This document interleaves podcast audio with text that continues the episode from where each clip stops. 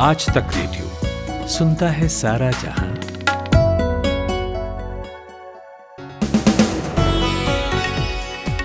नमस्कार, आज 25 दिसंबर है, दिन है शुक्रवार, और आज तक रेडियो पर शाम का खबरनामा लेकर हाजिर हूँ मैं प्रतीक वाघमारे। इस इवनिंग न्यूज़ पॉडकास्ट का नाम है दिन भर प्रधानमंत्री नरेंद्र मोदी ने पीएम किसान योजना की अगली किस्त के अठारह हज़ार करोड़ रुपए जारी किए हैं। अब किसान आंदोलन के बीच पीएम के इस कदम का क्या मतलब है, ये समझेंगे। फिर बताएँगे कि गुड़गांव में अब बच्चे भी चालान काट सकेंगे। गुरुग्राम म्यूनिसिपल कॉरपोरेशन की एक अनोखी पहल। साथ ही बात होगी ब्रेग्जिट की, जहाँ ट्रेड डील साइन हो गई है, लेकिन इससे भारत पर क्या असर पड़ेगा? और आखिर में भारत ऑस्ट्रेलिया के बीच बॉक्सिंग डे टेस्ट मैच से पहले टीम इंडिया का ऐलान हो गया है। कैसी है ये टीम? किस पर गाज गिरी है? किस पर गिरनी चाहिए थी और नहीं गिरी? इस पर भी बात होगी, लेकिन उससे पहले हेडलाइन सुनते हैं श्रुतिका से।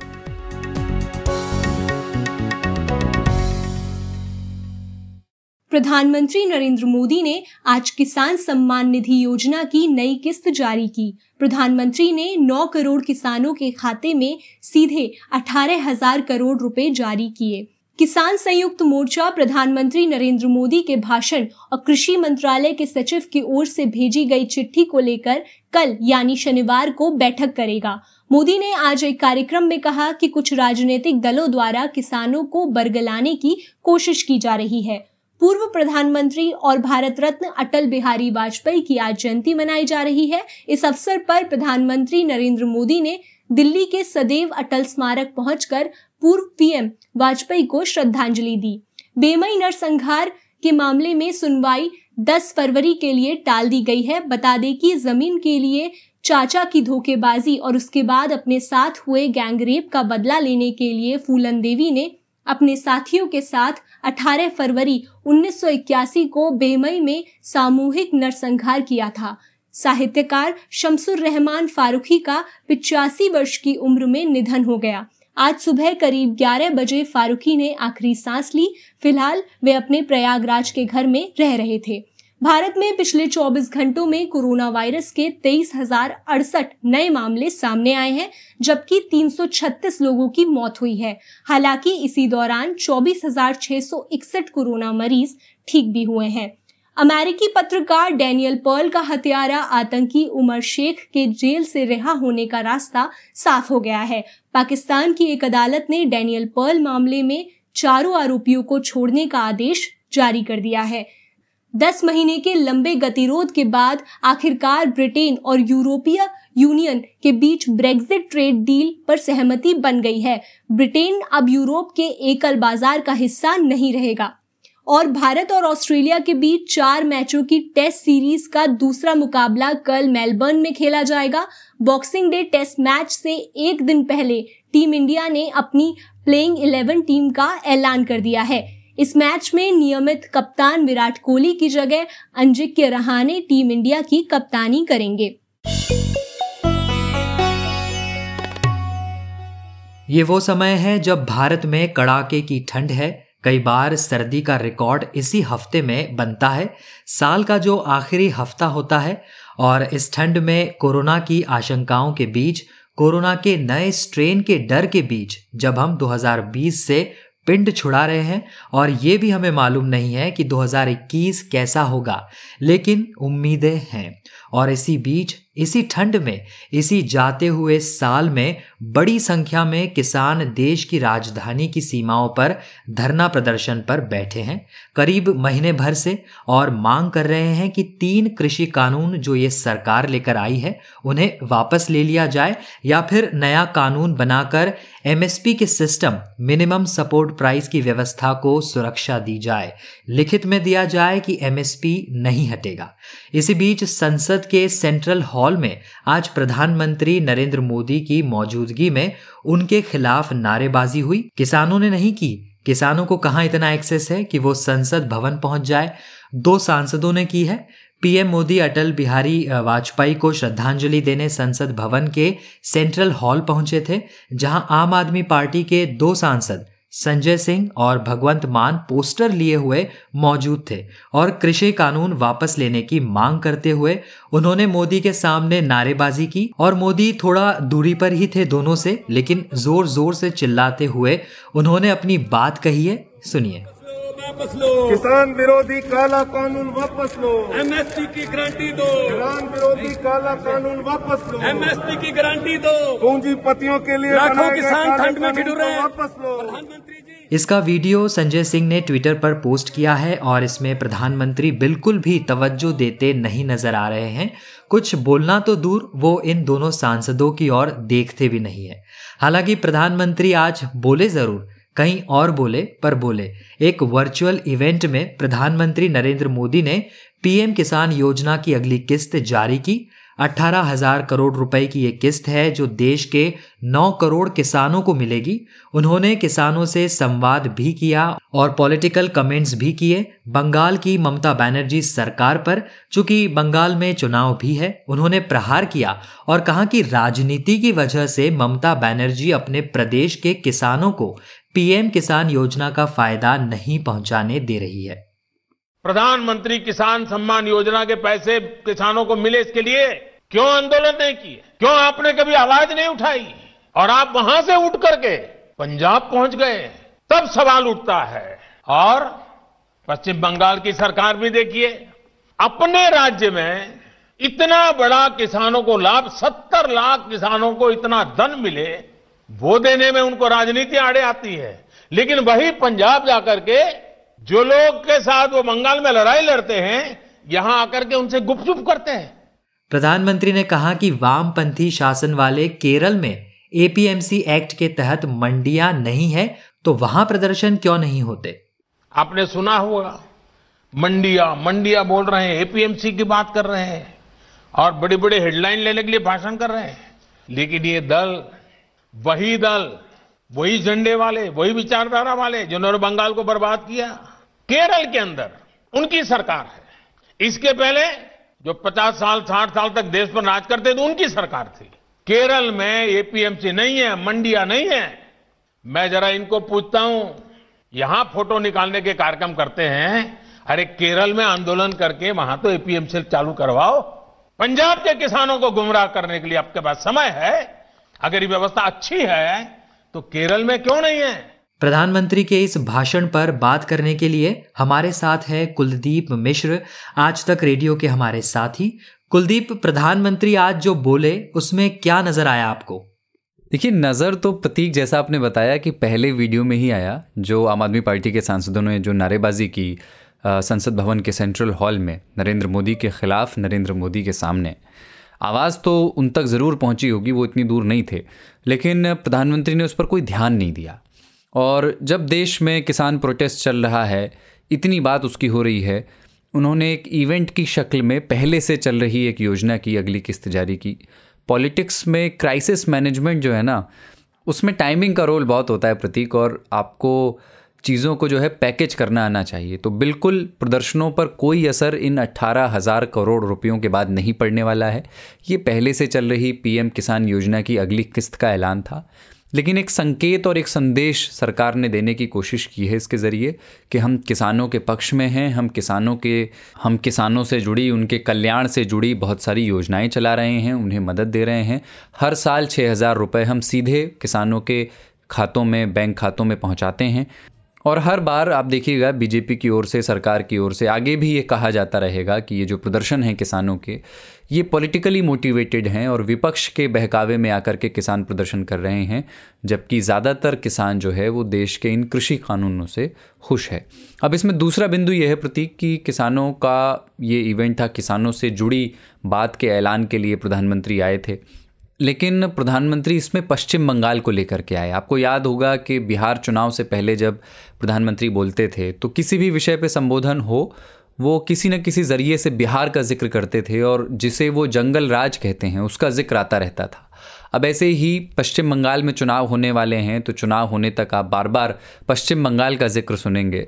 उन्होंने कहा कि हर राज्य पीएम किसान योजना का फ़ायदा अपने प्रदेश के किसानों को देता है, लेकिन पश्चिम बंगाल में ममता बनर्जी का जो राजनीतिक द्वेष की भावना है, उस वजह से केंद्र की योजनाओं को बंगाल के किसानों तक पहुँचाने में वो बात आड़े आती है। कुलदीप प्रधानमंत्री के भाषण पर रिएक्शंस आए हैं, किसान नेताओं के या विपक्ष के?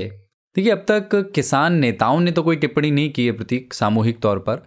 किसी किसान प्रदर्शनकारी ने निजी हैसियत से कुछ कहा हो तो मुझे मालूम नहीं, योगेंद्र यादव भी बयान जारी करते रहते हैं। लेकिन आधिकारिक तौर पर किसान संयुक्त मोर्चा ने अभी कुछ नहीं कहा है। उनकी शनिवार को बैठक है, यानी कल, और उसमें तय किया जाएगा कि प्रधानमंत्री के इस भाषण पर रिस्पॉन्स क्या देना है और कैसे देना है। कांग्रेस ने ज़रूर रिएक्शन दिया है। रिएक्शन देने वाली पार्टी आजकल कांग्रेस हो गई है। पार्टी के नेता हैं अधीर रंजन चौधरी। उन्होंने वही बात कही है कि प्रधानमंत्री के पास हिम्मत नहीं है कि वो फेस टू फेस जा कर के किसानों से बात कर सकें। सरकार किसानों तक अट्ठारह हज़ार करोड़ रुपए डायरेक्ट उनके बैंक खातों तक पहुँचाने की बात कर रही है। लेकिन बिचौलिए अब भी हैं। इस सिस्टम में भी हैं और ये पूरा पैसा किसानों तक नहीं पहुँचता है। ये ए आर चौधरी ने कहा है कांग्रेस नेता। बाकी सोशल मीडिया पर भी कई तरह के रिएक्शंस हैं। बीजेपी और बीजेपी समर्थकों की ओर से तो धन्य हो धन्य हो की आवाज़ें हैं। और दूसरी तरफ़ की भी आवाज़ें हैं, जिसमें बहुत सारे लोग ये कह रहे हैं कि बीजेपी तो फ्रीबीज़ देती नहीं है, मुफ़्त में कुछ देती नहीं है। और कोई सरकार अगर फ्रीबीज़ देती है तो उसको आड़े हाथों लिया जाता है बीजेपी समर्थकों की ओर से। लेकिन जो पीएम किसान योजना है, वो अपने आप में एक किस्म की फ्रीबी ही है, क्योंकि छः हज़ार रुपये साल में किसानों को दिए जाते हैं। चुहल हो रही है सोशल मीडिया पर, लेकिन इस पूरे इवेंट की चर्चा हो रही। कुलदीप टाइमिंग वाली बात आपने कही, ये पीएम किसान योजना जिसके तहत प्रधानमंत्री ने अट्ठारह हज़ार करोड़ रुपए की किस्त जारी की है, इसके बारे में थोड़ा बताइए। हाँ ये समझना ज़रूरी है प्रतीक और ज़रूरी इसलिए है समझना, मैं आपको एक मिसाल देता हूँ। तरुण चुग हैं, सोशल मीडिया पे सक्रिय रहते हैं बीजेपी के जनरल सेक्रेटरी हैं। उन्होंने इसे हिस्टोरिकल स्टेप बता दिया है, अट्ठारह हज़ार करोड़ रुपए की किस्त जारी किए जाने को। जबकि इस बातचीत में मैं तीसरी या चौथी बार कह रहा हूँ कि पहले से चल रही एक योजना की अगली किस्त जारी की जानी थी, जो जारी की गई है। अंटिल अल्ले सरकार इस योजना को बंद ना कर दे, ये होना ही था। लेकिन किसान प्रोटेस्ट के बीच उसका ऐलान, उसका प्रेजेंटेशन और उसका इवेंट संभवतः बड़ा रखा गया ताकि किसान विरोधी होने का जो आरोप सरकार पर लगा है, उसको मजबूती से खारिज किया जा सके। अब देखिए, पीएम किसान योजना है क्या? आपने पूछा। आपको याद होगा 2019 चुनाव से पहले कांग्रेस ने एक चुनावी वादा किया था और और जिसकी सूचना राहुल गांधी के ज़रिए दी गई थी। इसे न्याय स्कीम कहा गया था। इसमें वादा था कि भाई, कांग्रेस चुनाव जीतती है 2019 लोकसभा का। तो हर किसान को बहत्तर हज़ार रुपये साल में दिए जाएँगे। बीजेपी ने तब तक किसानों के लिए कोई बड़ा वादा किया नहीं था चुनाव में उतरने से पहले। तो कांग्रेस ने जब न्याय स्कीम लाने की बात कही तो उसके बाद, बल्कि बहुत लोग कहते हैं कि उसके जवाब में फरवरी 2019 की बात है ये, बीजेपी पीएम किसान योजना लेकर के आई, जिसके तहत किसानों को हर तीन महीने में दो दो हज़ार रुपये डायरेक्ट बैंक खातों में देने का ऐलान किया गया। यानी साल भर में हर किसान को छः हज़ार रुपये डायरेक्ट बेनिफिट ट्रांसफ़र ये होता है। सीधे बैंक में रकम आती है। ये रकम उन किसानों को मिलती है जिनके पास ज़मीन है। भूमिहीन किसानों को या खेतीहर मजदूरों के लिए नहीं है। एक पोर्टल है इसी काम के लिए P M Kisan dot G O V dot in जिसकी मदद से किसानों के डेटा को तैयार करके, उनकी पहचान करके और आगे कैश ट्रांसफ़र की प्रक्रिया की जाती है। पहले दो हेक्टेयर तक की ज़मीन जिन किसानों के पास थी, सिर्फ़ वो इसकी जद में थे, वो इसके दायरे में थे। बाद में इसका दायरा बढ़ा दिया गया और एक जून 2019 से सारे किसान परिवारों को, जिनके पास भी ज़मीन है, चाहे कितनी भी हो, इस सुविधा के दायरे में ले आया गया। हालाँकि एक आमदनी के आधार पर एक क्राइटेरिया बनाया गया, और भी कुछ क्राइटेरियाज हैं उसमें, इनकम टैक्स अगर पे किया है तब भी, या आपकी आमदनी हायर ग्रुप में है तब भी तो आप किसान हैं, तब भी आप को ये सुविधा नहीं मिलेगी, आप इसका फ़ायदा नहीं उठा पाएँगे। तो ये जो पीएम किसान योजना है जिसकी तय समय पर किस्तें सरकार जारी करती है और और जहाँ तक मैं समझता हूँ ये शायद सातवीं किस्त थी जो प्रधानमंत्री ने जारी की।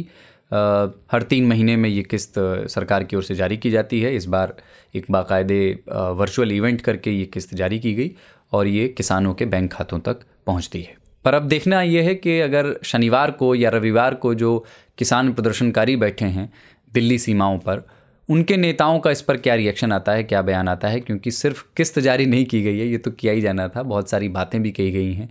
ये भी दावा बार बार किया गया है कि ये भरमाए हुए लोग हैं और और मोटा मोटी देश का किसान कृषि कानूनों से खुश है।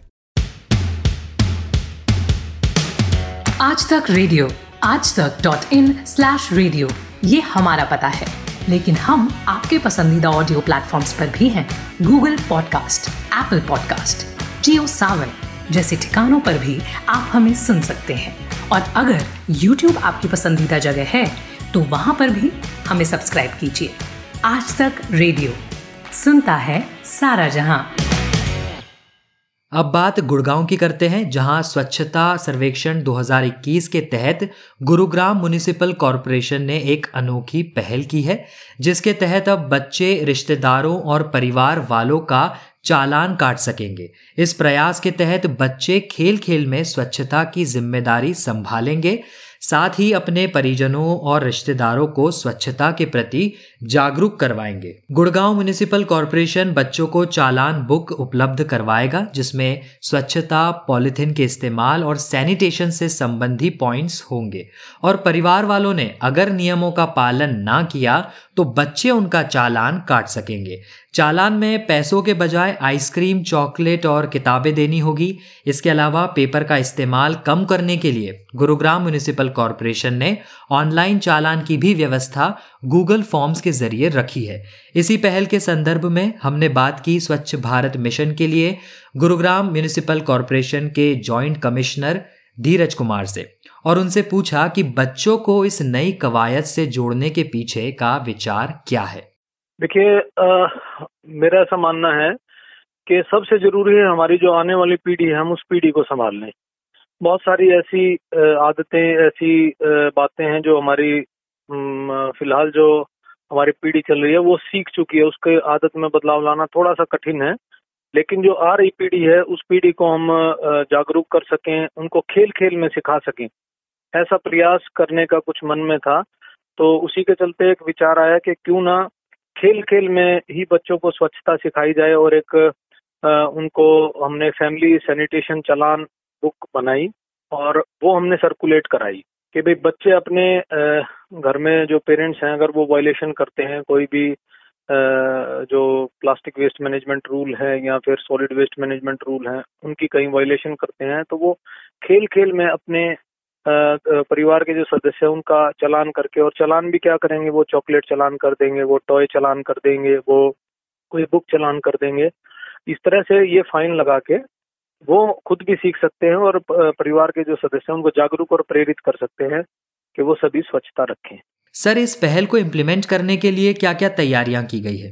जी इसके संबंध में हमने दो तरह की तैयारियाँ की हैं। जब हम इस पे काम कर रहे थे तो एक बार हमारे मन में ख्याल था कि हम जो चलान बुक हैं, वो थोड़ी जो बच्चों की जैसे कोई छोटे भीम के उससे और कोई मिक्की माउस के उसमें पिक्स रख के हम वो प्रिंट कराएँ और डिस्ट्रीब्यूट करें। लेकिन बाद में ख्याल आया कि कहीं ना कहीं ये भी एक कचरे को बढ़ावा देने वाली ही कोशिश होगी और अगर हम पेपर इस्तेमाल कर रहे हैं तो वो कहीं ना कहीं पेड़ कटने का कारण भी बनते हैं। तो हमने अब इसके लिए एक ई लिंक हम क्रिएट कर रहे हैं। गूगल लिंक हम रखेंगे। वो शेयर करेंगे सभी बच्चों के साथ फैमिलीज़ के साथ, ताकि घर में बच्चे थोड़ा कंप्यूटर भी सीख सकें और उसके माध्यम से हम पेपर को बिना यूज़ किए पेपरलेसली वो चलान और एक लर्निंग सभी तक पहुँच सके। लंबे वक्त से ब्रिटेन के लिए बड़ा मुद्दा बना रहा ब्रेग्जिट। अब मुद्दा नहीं रहेगा। फाइनली डेडलाइन से हफ़्ते भर पहले ब्रिटेन यूरोपियन यूनियन से बाहर आ गया है। ब्रिटिश पीएम बोरिस जॉनसन ने ट्वीट किया है डील इज़ डन काफ़ी खुश लगे वो इस समझौते से। दूसरी तरफ़, यूरोपियन यूनियन ने भी डील को लेकर खुशी ज़ाहिर की है। हमने इस पर बात की प्रोफेसर हर्ष पंत से। Professor Pant Observer Research Foundation, Delhi में director studies and head of the strategic studies programme है। हमने उनसे पूछा कि दोनों पक्ष काफ़ी खुशी दिखा तो रहे हैं, लेकिन असल में किसे नफा और किसे नुकसान हुआ है ब्रेग्जिट का। नहीं, देखिए ये तो ब्रिटेन को तो ज़्यादा फ़ायदा इसमें होगा, खासकर जो बोरिस जॉनसन है, उनको राजनीतिक फ़ायदा बहुत है।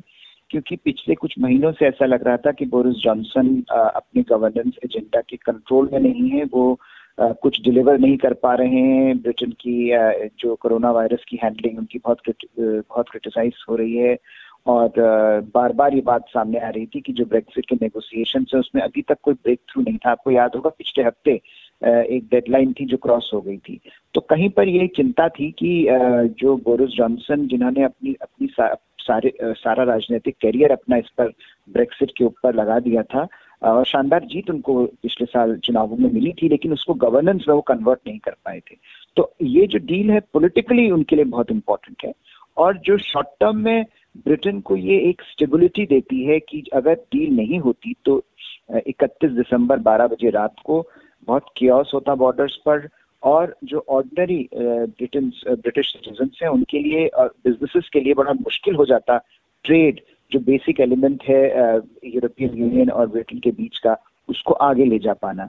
तो वो जो कियोस से बच गए हैं, एक क्राइसिस से बच गए हैं और ब्रिटेन ने जो भी अभी तक इंफॉर्मेशन है हालाँकि ये डॉक्यूमेंट ही करीब 2000 पन्नों का है, उसको पढ़ के डिटेल्स तो बाद में आएँगे सामने। लेकिन जो इनिशियल जो इस पर प्रतिक्रिया है, वो ये है कि ब्रिटेन जो चाहता था मोटा मोटे तौर पर उसको मिल गया है और जो यूरोपियन यूनियन के लिए जो इम्पोर्टेंट मैसेज था कि सॉलिडेरिटी बन रहे यूरोपियन यूनियन में, बाकी देश न टूटे। तो वो भी एक तरह से कामयाब रहे हैं। इकट्ठे खड़े होकर एक रेड लाइन ड्रॉ करी थी उन्होंने कि इसके आगे हम नहीं जाएँगे। और वो हुआ है कि तो दोनों दोनों ही आ, मुझे लगता है पक्ष ये कह सकते हैं कि उनको सफलता मिली है। लेकिन अगर आप स्टेटमेंट्स देखें तो ब्रिटेन का स्टेटमेंट जो है बोरिस जॉनसन की जो प्रेस कॉन्फ्रेंस थी वो बहुत ज़्यादा पॉइंट थी बहुत ज़्यादा यूफोरिक थी। और अगर आप यूरोपियन यूनियन के कमिश्नर का कमीशन का स्टेटमेंट देखें तो वो एक बड़ा मेजर्ड स्टेटमेंट था लेकिन दोनों ही पक्ष ये कह रहे हैं कि दोनों को साथ काम करना है आगे तो कहीं पर ये जो एक परिस्थिति बन रही है एपिडेमिक की इकोनॉमिक क्राइसिस की मुझे लगता है उसको देखते हुए भी इन पर प्रेशर पड़ा कि इनको ये डील करनी चाहिए और अभी करनी चाहिए और उसके बाद हम्म। आगे की जो समस्या है वो आगे टैकल की जाएँगी अच्छा हम तो खैर भारत में हैं। ये बताइए हमारे लिहाज से ब्रेग्जिट कैसा है? हमें कोई नुकसान है या फ़ायदा होगा? देखिए भारत को डायरेक्टली ऐसा कोई नुकसान तो नहीं है और फ़ायदा इस बा, इस इस बारे में है कि अगर जो हम ब्रिटेन के साथ जो दोनों ही तरफ़ भारत और ब्रिटेन दोनों चाहते हैं कि एक फ्री ट्रेड एग्रीमेंट हो ब्रिटेन और भारत के बीच में तो अगर ब्रिटेन इस बात को आगे बढ़ाता है जैसा कि जॉनसन साहब अगले महीने भारत की यात्रा पर आएँगे तो कहीं पर भारत को ज़्यादा सीरियसली लेकर आगे बढ़ सकता है। इससे पहले अगर ये डील नहीं होती तो भारत के लिए ये परेशानी होती कि वो आगे ब्रिटेन के साथ ट्रेड एग्रीमेंट कैसे करेगा। ब्रिटेन अगर ऑफ़र भी करता तो भारत उसमें रिजर्वेशन अपने दिखाता। जैसा कि पिछले तीन साल से, चार चार साल से ब्रिटेन बार बार ब्रिटिश प्रधानमंत्री भारत आकर ये कहते हैं कि हमको ट्रेड डील चाहिए और भारत पहले बहुत, भारत कहता है कि हम करना चाहते हैं, लेकिन जब तक यूरोपियन यूनियन के साथ आपके आपकी जो प्रोस्ट ब्रेक्सिट अरेंजमेंट है, वो फाइनल नहीं हो जाती, हम इस पर आगे नहीं बढ़ सकते।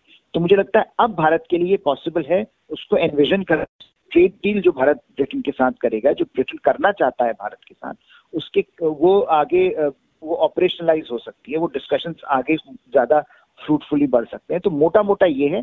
दूसरा एलिमेंट इसका जो जो सर्विसेज़ का है कि ये जो डील हुई है ये ट्रेड इन गुड्स हुई है। इसमें अभी गुड्स जो है वो एक दूसरे ब्रिटेन और यूरोपियन यूनियन के बीच में चल सकते हैं पुरानी अग्रीमेंट के हिसाब से ज़ीरो टैरिफ और ज़ीरो कोटा के हिसाब से। तो उसमें तो भारत का कोई बहुत डायरेक्ट रोल नहीं है लेकिन जो सर्विसेज़ हैं जहाँ पर इंडियंस बहुत ज़्यादा बड़ा रोल प्ले करते हैं फाइनेंशियल सर्विसेज़ सेक्टर में ब्रिटेन में आ, या और सर्विसेज़ सेक्टर में तो वो जो उस पर जो डिस्कशन है, वो अभी होना बाकी है यूरोपियन यूनियन और ब्रिटेन के बीच में। तो वो जिस तरह का अग्रीमेंट होगा, उससे काफ़ी सारे इंडियन प्रोफेशनल्स को बहुत फ़र्क पड़ेगा। तो वो मुझे लगता है उसके लिए भारत को वेट करना पड़ेगा, लेकिन जो ये डील हुई है, इससे भारत और ब्रिटेन आगे अपने अपने जो संबंध है, उनको आगे बढ़ाने में सफल हो सकते हैं।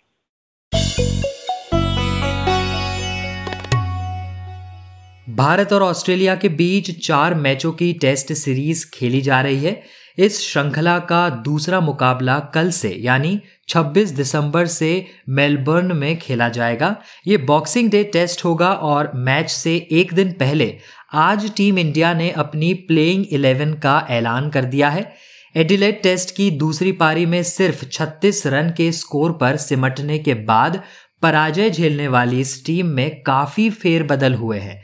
एक तो इस मैच में नियमित कप्तान विराट कोहली की जगह अजिंक्य रहाणे टीम इंडिया की कप्तानी करेंगे। इसके अलावा टीम में मयंक अग्रवाल, शुभमन गिल, चेतेश्वर पुजारा हनुमा विहारी, ऋषभ पंत, रविंद्र जाडेजा, आर अश्विन, उमेश यादव, जसप्रीत बुमराह मोहम्मद सिराज होंगे। मेलबर्न टेस्ट के लिए टीम का जो सिलेक्शन हुआ है, उस पर हमने बात की आज तक रेडियो के स्पोर्ट्स जर्नलिस्ट मोहम्मद इकबाल से, और उनसे पूछा कि बॉक्सिंग डे टेस्ट के लिए टीम इंडिया के प्लेइंग इलेवन में कुछ फोर्स्ड चेंज हुए हैं और कुछ खिलाड़ी ड्रॉप हुए हैं और उनकी जगह नए नाम शामिल किए गए हैं। इसे कैसे देखते हैं आप? कोई सरप्राइजिंग एलिमेंट देखिए, पहला टेस्ट मैच हारने के बाद तो स्वाभाविक लग रहा था कि भारतीय टीम में चेंजेस होंगे। ज़ाहिर सी बात है कि विराट कोहली नहीं है, वो पैटर्निटी लीव में आ गए हैं। और कुछ प्रदर्शन के आधार पर भी चेंजेस होने थे। लेकिन एक आधा चेंज ऐसे हो गए हैं जिसको देख करके मैं थोड़ा सा हैरान हूँ। पहली बात तो ये कि लोकेश राहुल का नाम इस दूसरे टेस्ट मैच में भी नहीं है। बतौर ओपनर सरप्राइजिंग ये भी है कि रिद्धिमान साहा को ड्रॉप कर दिया गया है और उनकी जगह पर शामिल किया गया है ऋषभ पंत को। ये दो चेंजेस जो है मुझे थोड़ा सा सरप्राइज़ कर रहे हैं। पृथ्वी शॉ का ड्रॉप होना तय था वो हुआ है। शुभमन गिल का आना तय था वो हुआ है। जडेजा का भी लगभग बताया जा रहा था कि वो आएँगे वो भी हुआ है। आ, लेकिन लोकेश राहुल का न आना मेरे लिए सबसे बड़ा सरप्राइजिंग फैक्टर है। अच्छा आप कह रहे हैं कि लोकेश राहुल को टीम में जगह मिलनी चाहिए थी, उनसे ओपन कराना चाहिए तो आपकी नज़र में वो कौन सा खिलाड़ी है जिसे इस टीम में नहीं होना चाहिए था? क्या वो शुभमन गिल होते? देखिए, लोकेश राहुल को बतौर ओपनर टीम में खिलाने की आवश्यकता थी। अगर मैं टीम प्रबंधन का हिस्सा होता तो डेफिनेटली मैं लोकेश राहुल से पारी की शुरुआत कराता। शुभमन गिल को खिलाता, लेकिन शुभमन गिल को विराट कोहली की जगह पर मैं खिलाता। तो इससे क्या होता कि शुभमन गिल भी खेल जाते, लोकेश राहुल भी खेल जाते। अब आप कहेंगे कि ड्रॉप किसको करते तो शायद मैं हनुमा विहारी को ड्रॉप करता। हनुमा विहारी ने पहले टेस्ट मैच में कुछ खास किया नहीं, हालाँकि प्रैक्टिस मैचेस में वो अच्छा कर रहे थे। लेकिन जब चेंजेस होलसेल में हो रहे हैं तो फिर मुझे लगता है कि हनुमा विहारी को इसलिए कि जी आपने पिछले साल मेलबर्न में पिछले दौरे में आपने वहाँ पे ओपन किया था तो आपको एक मौका दिया जाए या प्रैक्टिस मैचेस में आपने एक अच्छा प्रदर्शन दिखाया था तो इसलिए वहाँ पर आपको मौका दे देते हैं मेलबर्न टेस्ट में। ये कोई लॉजिक नहीं है। देखिए, आप पहला टेस्ट मैच हारे हैं, एक हड़कम की स्थिति मची है। और इसके बाद जो भी परिवर्तन होंगे, वो लॉजिक के आधार पर होने चाहिए। ऐसा नहीं कि किसी को भी मतलब मन किया, बाहर कर दिया, किसी को अंदर कर दिया। शुभमन गिल को आप खिलाते नंबर चार पे, ओपन कराते आप लोकेश राहुल से। इससे होता ये कि टॉप ऑफ़ द ऑर्डर एक एक्सपीरियंस भी आता और तेज गति से रन बनाने की कुवत भी रखते हैं लोकेश राहुल। अब एक बच्चा डेब्यू कर रहा है ओपन करेगा वो, जो कि मिडिल ऑर्डर में अक्सर खेलता रहा है। शुभमन गिल की मैं बात कर रहा हूँ। तो आपने एक अनसर्टिनिटी तो फिर फिर से रख लिया है इस सिलेक्शन के साथ ही। इकबाल, एक बदलाव तेज गेंदबाजी में भी हुआ है। मोहम्मद शमी चोट के चलते सीरीज़ से बाहर हो गए हैं और उनकी जगह सिराज लेंगे, जो कल अपना डेब्यू भी करेंगे। तो उनके लिए कितना मुश्किल होगा शमी की कमी की भरपाई कर पाना? देखिए, आप किसी भी खिलाड़ी एक बड़ी खुशी की बात होती है कि वो अपने देश के लिए अपने देश का प्रतिनिधित्व करे और डेब्यू करने का मौका मिल रहा है। ज़ाहिर सी बात है कि एक्साइटेड होंगे अच्छा प्रदर्शन करने के लिए ईगर होंगे, लेकिन एट द सेम टाइम थोड़ा नर्वस भी होंगे। शमी के रिप्लेसमेंट के तौर पर आकर के उनकी जगह को भर देना, ये इतना आसान काम नहीं होगा, ये हम और आप सभी जानते हैं। लेकिन हाँ क्योंकि एक फ्रेश बॉलर हैं, एक युवा गेंदबाज हैं, ज़ाहिर सी बात उनमें अच्छा करने की ललक है तो होप करते हैं उम्मीद करते हैं कि वो अच्छा करेंगे। पहले अपने जीवन का पहला टेस्ट मैच खेलते हुए। बट शमी की भरपाई करना आ, इतना आसान नहीं है और भारत के लिए बहुत बड़ा नुकसान है कि शमी पूरे टूर्नामेंट से पूरे सीरीज़ से बाहर हो गए हैं। आ, लेकिन अच्छी बात यह है कि जडेजा का इंक्लूजन हुआ है। बोलिंग में एक एक्स्ट्रा हैंड मिल जाएगा कप्तान को। अब पाँच बॉलर्स का ऑप्शन कप्तान के पास रहेगा। तो डेफिनेटली ये जो है कहीं ना कहीं कप्तान की थोड़ी सहूलत की बात ज़रूर होगी। अच्छा एडिलेड में भारत की पारी ताश के पत्तों की तरह बिखर गई थी तो जिन दो बल्लेबाजों पर गाज गिरी है, वो है पृथ्वी शॉ और रिद्धिमान साहा। शॉ को ड्रॉप करना फिर भी समझ में आता है, पर क्या साहा को और मौके नहीं मिलने चाहिए थे? देखिए, यही यही बात मैं कह रहा था ना, ये दोहरा एक तरह से आपने मापदंड अपनाया है। आप हनुमा विहारी को खिलाने, खिलाना चाहते हैं कि जी चलो एक मौका देना चाहते हैं उनको, आप उसी आधार पे, जिस खिलाड़ी को, जिस ने अच्छा नहीं किया आपने उनको रखा। पृथ्वी शॉ को ड्रॉप किया क्योंकि आपको एक स्थायित्व चाहिए ओपन करते हुए। वहाँ आप लोकेश राहुल को लेके आते हैं ना। आप लेकर आ रहे हैं बच्चे को, एक नए बच्चे को। इसलिए वो हम सभी अंदाज़ा लगा सकते हैं। जहाँ तक साहा का सवाल है, मुझे लगता है कि साहा को ड्रॉप नहीं करना चाहिए था। टेस्ट मैचेस में जब भी आप उतरते हैं, एक आश्वस्त विकेट कीपर आपके पास होना बहुत ज़रूरी है, क्योंकि एक कैच भी बहुत महँगा पड़ जाता है कई बार टेस्ट मैचेस में, हमने देखा हुआ है। तो ये अनफॉर्चुनेटली मैं कहूँगा कि थोड़ा सा गलत डिसीज़न टीम मैनेजमेंट चलिए, अब तो डिसीज़न लिया गया है लिया जा चुका है। लेकिन ऑब्वियसली इस सिलेक्शन पे काफ़ी कुछ सवाल तो खड़े होते हैं। अच्छा इकबाल आखिर में बता दीजिए कि मेलबर्न टेस्ट में भारत के सामने ज़्यादा बड़ी चुनौती क्या होगी? गेंदबाजी या बल्लेबाजी? क्योंकि बॉलिंग कॉम्बिनेशन भी बदला हुआ है और बैटिंग ऑर्डर में भी फेरबदल देखने को मिलेंगे। देखिए कमोबेश मुझे लगता है कि जो चुनौतियाँ एडिलेट के अंदर से अंदर थी वही चुनौतियाँ भारत के लिए अब भी बनी हुई हैं। देखिए, मौका बहुत अच्छा था। आपने ओपन करते हुए टॉप में जो है थोड़ा सा एक स्थायित्व देते, एक एक्सपीरियंस देते, लेकिन आपने वहाँ भी एक लूप होल छोड़ा हुआ है। बोलिंग आपके शमी के जाने के बाद ज़ाहिर सी बात है कि वो बोलिंग अटैक नज़र नहीं आ रहा है। कोहली नहीं है मिडिल ऑर्डर के अंदर। ज़ाहिर सी बात है कि वहाँ भी एक खालीपन आपको नज़र आएगा। तो ऑब्वियसली कमियाँ या बहुत सारी चुनौतियाँ आज आज भी मौजूद हैं इस टीम के अंदर इस दूसरे टेस्ट मैच के लिए भी। आ, लेकिन क्योंकि कहते हैं ना कि जब आपके पास हारने के लिए खोने के लिए कुछ नहीं होता है तो आप अपना सब कुछ देने के लिए तैयार हो जाते हैं। और वह चीज़ है कोहली की टीम जो पहले टेस्ट मैच में हारी है ज़ाहिर सी बात है कि वहाँ स्टेज पर था बहुत कुछ क्योंकि भारत की टीम के लिए कहा यह जा रहा था कि हम बहुत अच्छा खेलेंगे और हमारी बैलेंस टीम है। लेकिन पहले टेस्ट मैच में कलई खुलने के बाद आ, ऐसा लगने लगा है कि यार ये तो बहुत ही कमज़ोर टीम है। या कोहली चले गए शमी चले गए तो और ज़्यादा जो है उम्मीदें इस टीम से कम हो गई हैं। तो मुझे लगता है कि चैलेंजेस बहुत हैं, लेकिन एट द सेम टाइम एक अपॉर्चुनिटी भी है इन तमाम खिलाड़ियों के लिए कि बड़े स्टार जो कि कोहली और शमी के रूप में नहीं है ईशांत शर्मा नहीं है, रोहित शर्मा नहीं है तो इनकी गैर मौजूदगी में टीम कितना आगे निकल सकती है, कितना बाउंस बैक कर सकती है, ये एक तरह से लिटमस टेस्ट होगा इन खिलाड़ियों का। आज दिन भर में बस इतना ही। अगर आप हमसे कुछ कहना चाहते हैं तो लिख भेजिए रेडियो एट आज तक डॉट कॉम पर। आप हमें जियो सावन स्पॉटिफाई गूगल और एप्पल पॉडकास्ट पर भी खोज सकते हैं। इस कार्यक्रम की साउंड मिक्सिंग कपिल देव सिंह ने की है। प्रतीक वाघमारे के साथ थे आप। इजाज़त चाहूँगा। नमस्कार।